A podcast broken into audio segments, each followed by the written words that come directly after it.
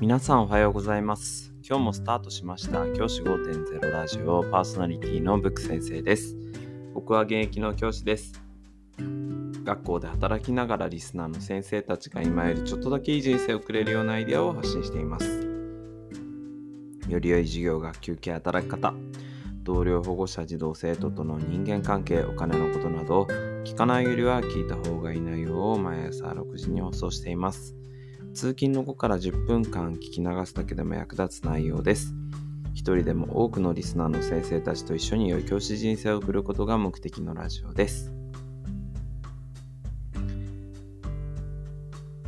今回のテーマは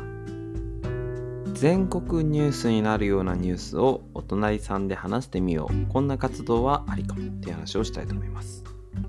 このラジオを撮っている2023年11月5日プロ野球で阪神タイガースが日本一に輝きました。これは38年ぶりの快挙ということであの全国ニュースで取り上げられているものだと思います。こういうニュースがあった時に是非ね次の日の朝話してみる。こんな時間もね結構大事だったりするわけですね。子供たちに身につけさせたい力の一つとしてコミュニケーション能力があると思います。コミュニケーションの第一歩って何でしょうか？僕はその日あった面白いこと前の日にあった面白いことを話すことができる。っていう力も必要だと思うんですね。要は雑談です。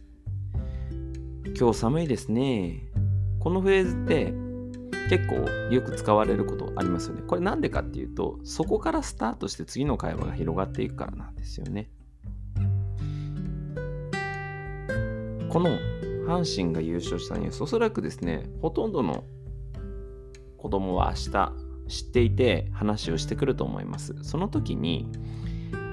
ぜひですね、子供同士でお話しする時間っていうのをとってほしいんです。そうすると、子供たち同士で、そういえばえ、野球とか見る？とか、あんまり見ないとか、阪神で誰が選手が好き？とか、僕は巨人ファンだよとか、そういうふうな話が出てくると思うんですね。そういったですね、何人事も何でもない会話をするスキルっていうのを磨いていってほしいなというふうに思うんです。それがひいては子どもたちの雑談力っていうものを高めていくと思います。雑談は必要ないっていうふうによく言われることあるんですけど僕やっぱりあのいろんな方々社会人の方々と話していて思うのはいろんな教養が高い人って雑談力が高いんですよね。きっと雑談するためのアンテナをいろんなところで張ってるんだと思うんですよ。それが教養につながっていく部分って結構あると思うんですね。なので先生方に明日のあの朝の会とかでもいいですし授業の始まる前でもいいのでこのテーマで